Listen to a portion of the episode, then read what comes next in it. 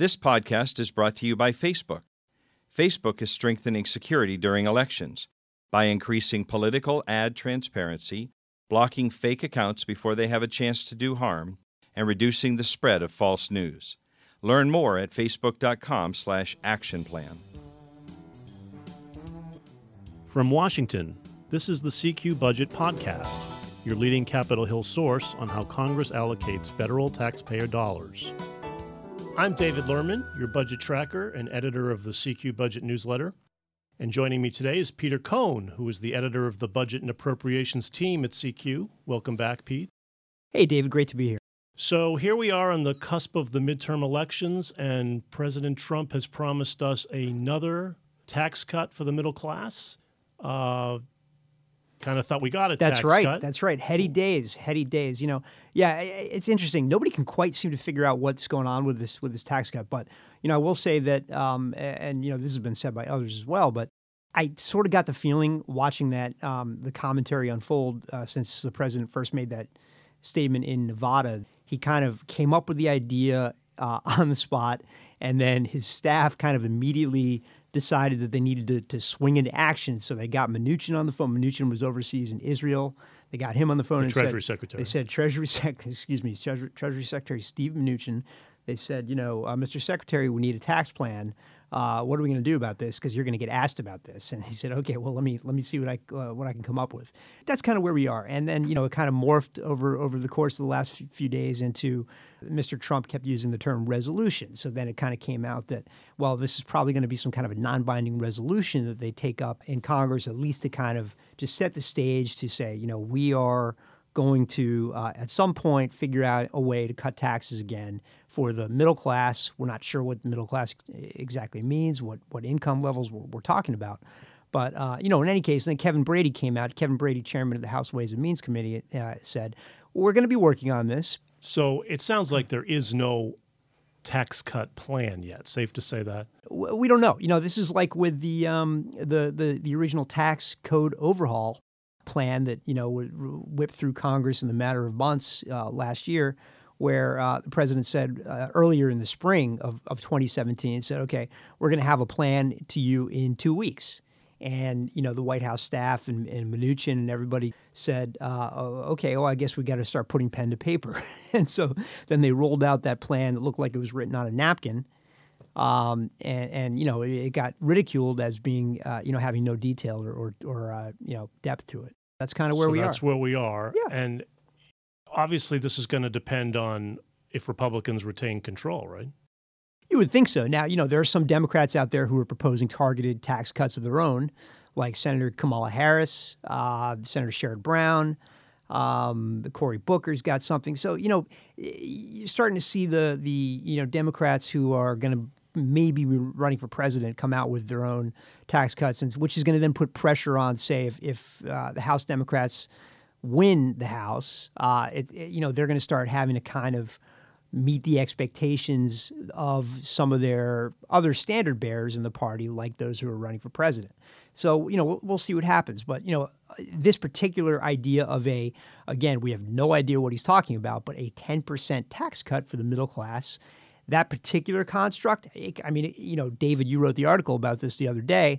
It, it could be written a hundred different ways. Sure. You know, we have absolutely no idea what that could mean. And so, if you're Kamala Harris or somebody else, you could you could say that, um, you know, my my tax cut is a uh, a quote unquote ten percent tax cut for the middle class. You can just make the policy fit that construct. Of course, There's a lot of different ways. the to middle do it. class just got a tax cut of about 10% in last year's tax code overhaul. Do they need another one?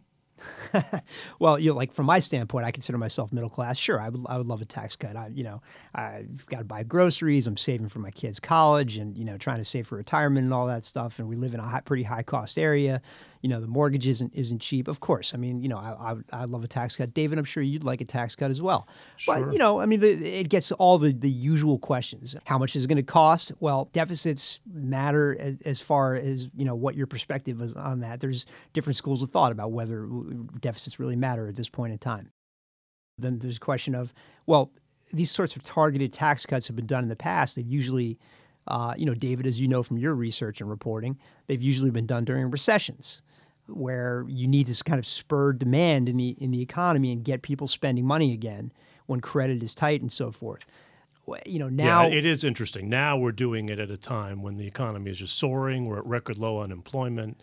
Yeah, and that was the criticism of the the initial uh, tax cut proposal that passed in late 2017, which is, you know, why are we doing this now? We don't need this. The economy is going to overheat. Inflation is going to go through the roof and you know it's going to accelerate the Fed's hiking schedule, and you know it's just going to lead to to a crash. And you know some people might say now that the chickens are kind of already coming home to roost with the stock market basically, uh, you know, all the gains we've had in 2018 have been wiped out basically this week with some, uh, you know, over the last couple of weeks with some pretty big. Uh, downdrafts. So, do we need this tax cut? Probably not. I mean, he talks about a middle class tax cut. You know, here, here's a little bit of of history here. Um, you know, t- David, you mentioned taxes got cut about 10% already for the middle class. That's from the Tax Policy Center, which is a very, you know, esteemed organization uh, who follows this stuff very closely. And then, of course, Joint Committee on Taxation, which is the congressional scorekeeper, where they keep all the distribution tables about who's paying taxes in this country. And, you know, the middle class, let's say, call that people making anywhere between 50, you know, 40,000 and, and 200,000 are paying a minuscule percentage of their earnings in income taxes. Now they're paying a you know average tax rate, which is basically just how much of your income you are sending to Uncle Sam. Your average rate is somewhere around seven percent. So you're sending you're, you're spending about seven percent of your money uh, on uh, on sending checks to to uh, the Treasury. Now, you know that gets to something else you wrote about, David, uh, which is very interesting. The fact that that's that's income taxes, but now we've got this whole other variety of uh, a burden that we all of us workers who get a, a paycheck face, which is payroll taxes. Yeah, I mean, more middle class workers actually pay more in payroll taxes than they do in income taxes. That is where they take a bigger bite of their. That's they take a bigger hit there. Uh, is it worth trying to cut that instead of income tax? Yeah, I mean, you know, typically payroll taxes do kind of, you know, proportionally middle class earners are going to be paying more than richer people because of the fact that social, the Social Security portion of the payroll tax is capped at about $130,000. So you make more than $130,000, let's say you make 500,000, only that first 130,000 roughly is going to be subject to the Social Security portion of payroll taxes, which is 6.2% that we pay as workers, and then your employer is going to chip in the other uh, half of that, another 6.2%. That's how the Social Security system is funded.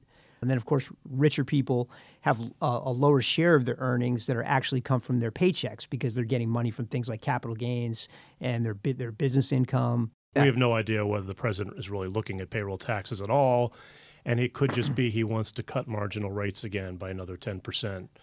Um, which they say is going to be revenue neutral, meaning it won't increase the deficit. And we'll be back right after this. Facebook's growing team of experts are dedicated to strengthening security during election season and beyond. One way they're doing this is by using artificial intelligence to proactively block fake accounts before they have a chance to do harm.